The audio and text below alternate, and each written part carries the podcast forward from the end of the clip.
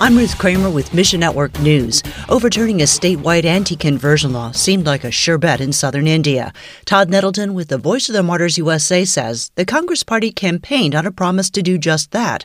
Karnataka held state elections and the Congress Party won, taking office earlier this month. So I've been watching the news and kind of checking regularly hey, have they done it yet? Have they overturned the law? Well, today I see they've referred it to the law committee and they want to do due diligence before they move ahead on overturning this law law which sounds like cold feet to me. In 12 other states with anti conversion laws, these laws are being used as a weapon against the gospel. They are being used almost every single week to attack churches, break up services, to arrest pastors. Pray that believers in Karnataka state will have strength and courage no matter what happens next. And in 1988, an amendment to the Bangladeshi constitution established Islam as the state religion.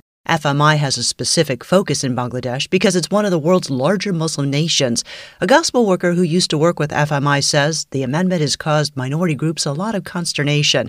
Many in minority religious groups want better representation or even to have the amendment removed from the Constitution. But the worker says Bangladeshi Christians face a difficult choice in this regard. And that's a much more difficult situation outside of Western countries, where if you raise your voice, you may or may not be heard, or you may or may not be persecuted and further oppressed. So pray for Christians that they would have wisdom. Should they protest, or should they just try to live in the grace of God in the current situation as it is? Ask God to build his kingdom powerfully through churches in Bangladesh. Thanks for listening to Mission Network News, a service of One Way Ministries.